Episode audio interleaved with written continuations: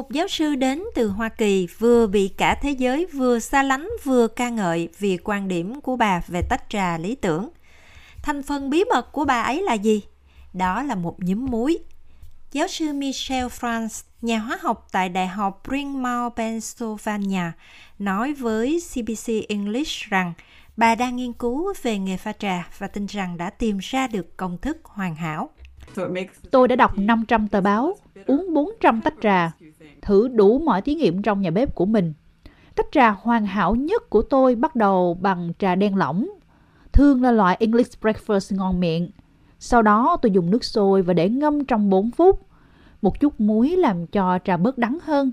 Đó là tách trà hoàn hảo của tôi.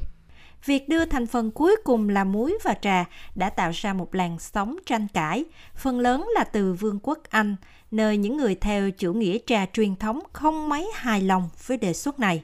Phản ứng dữ dội đã khiến cho Đại sứ quán Hoa Kỳ tại London đã phải đưa ra tuyên ngôn châm biếm sau đây. Các phương tiện truyền thông hôm nay đưa tin về công thức pha một tách trà hoàn hảo của một giáo sư người Mỹ đã khiến cho mối quan hệ đặc biệt của chúng tôi với Vương quốc Anh trở nên căng thẳng. Chúng tôi muốn bảo đảm với những người dân tốt bụng của Vương quốc Anh rằng khái niệm không thể nào tưởng tượng được của việc cho thêm muối vào thức uống quốc gia của Anh không phải là chính sách chính thức của Hoa Kỳ. Đại sứ quán Hoa Kỳ sẽ tiếp tục pha trà theo cách thích hợp, đó là cho vào lò vi sóng. Nhưng một số người đam mê trà đã chỉ ra rằng để muối vào trà không phải là một truyền thống mới. Ông David Lyons là giám đốc sáng lập của Hiệp hội Văn hóa Trà Úc, một tổ chức phi lợi nhuận mong muốn truyền bá nhận thức về lợi ích và thú vui của việc uống trà. Ông cho biết, người dân khắp Đông Á đã sử dụng muối trong việc pha trà ngay từ thế kỷ thứ 8. Pha trà với muối đã có từ hàng ngàn năm trước. Tôi đến Trung Quốc hai tuần trước, được mời đến một quán trà tại nhà đường và được phục vụ trà theo phong cách nhà đường. Trong trà đó có muối. Ở Mông Cổ, họ có Sute Sai là trà sữa và có muối trong đó. Ở dãy Himalaya, những nơi như Nepal hay Bhutan, họ uống trà muối. Hãy nhớ rằng muối chỉ là chất tăng hương vị, nên nếu bạn thêm nó vào bất cứ thứ gì, nó sẽ cải thiện hương vị. Nhưng với nhiều người, vị mặn thêm vào trà thì vẫn hơi khó nuốt. Sunin cho biết anh lớn lên cùng với những người yêu trà trong gia đình, nhưng họ không bao giờ nghĩ việc dùng đến muối. Xuất thân từ một gia đình Ấn Độ, chúng tôi thường uống rất nhiều trà chai, nên bạn biết, đun sôi trà với bạch đậu khấu, gừng và một chút đường. Nhưng tôi không nghĩ sẽ cho muối vào đó. Ý tôi là có thể cho rất nhiều thứ khác nhau vào trà.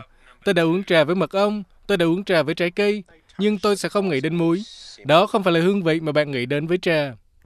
Cô Hanna, người dành phần lớn cuộc đời ở Nhật Bản, cho biết việc đi ra nước ngoài đã giúp cho cô đánh giá cao sự phong phú của truyền thống pha trà. Tôi chuyển đến sống tại Nhật Bản và trà là một phần của nền văn hóa đó. Tôi nghĩ mối quan hệ của tôi đã thay đổi và phát triển. Tôi bắt đầu đánh giá trà cao hơn, có lẽ trong bối cảnh như khi họ tổ chức trà đạo và dần dần từ việc xem trà chỉ là một trò tiêu khiển thú vị thì giờ đây tôi xem nó như là một loại hình nghệ thuật hơn. Tổ chức Lương thực và Nông nghiệp Liên Hiệp Quốc xác định trà là thức uống được tiêu thụ nhiều nhất trên thế giới sau nước uống và Úc là một ví dụ hoàn hảo về sự giao thoa giữa các truyền thống pha trà khác nhau.